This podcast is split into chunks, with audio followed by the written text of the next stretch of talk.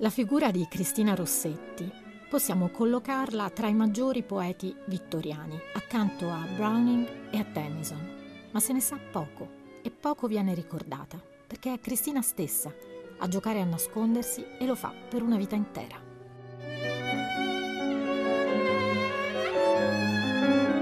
Il poeta William Bell Scott, ricordandone l'incontro, la descrive così. Accanto alla finestra una ragazza esile, in piedi davanti a un leggio alto e stretto, scriveva. Il profilo severo e regolare spiccava alla pallida luce invernale dell'esterno. Al mio ingresso si voltò e, fatto il più formale e grazioso degli inchini, riprese a scrivere. Aggiungiamo a questa descrizione un altro tassello di Virginia Woolf che scrisse: Se dovessi far causa a Dio, chiamerei Cristina Rossetti a testimoniare. La frase ci offre la traccia per ricostruire questa figura di mistica della poesia.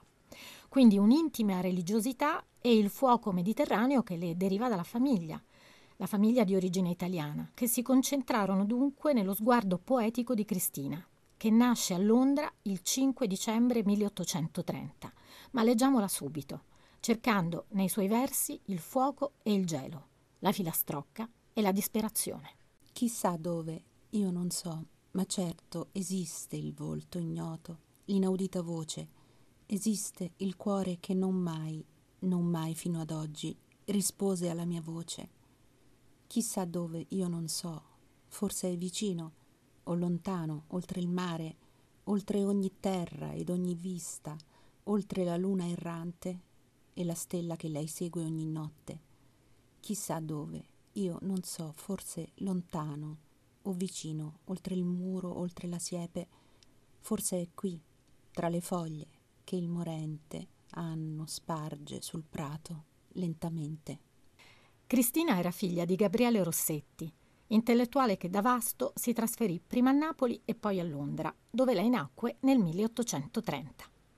Suo padre era uomo di grande temperamento, appassionato di poesia, Fu librettista per il Teatro San Carlo e prestò anche servizio come conservatore di marmi e bronzi antichi presso il Museo di Napoli.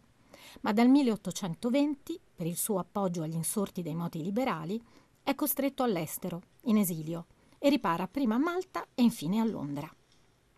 Qui metterà famiglia e vi trascorrerà il resto della sua vita come professore di letteratura italiana presso il King's College.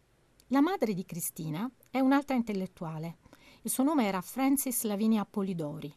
È una donna coltissima che le fa da istitutrice e a cui Cristina dedicherà gran parte della sua produzione poetica. L'ambiente familiare quindi è ricco di fermenti religiosi e artistici. Cristina e suo fratello Dante Gabriel si formarono su William Blake, su Walter Scott, su Edgar Allan Poe. La passione per le opere italiane gli deriva dal padre, che li iniziò agli studi di Dante e di Petrarca.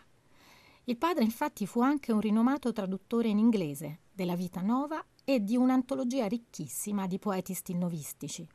Qui il nome Dante Gabriel per il figlio, il futuro pittore, padre fondatore dei Preraffaelliti.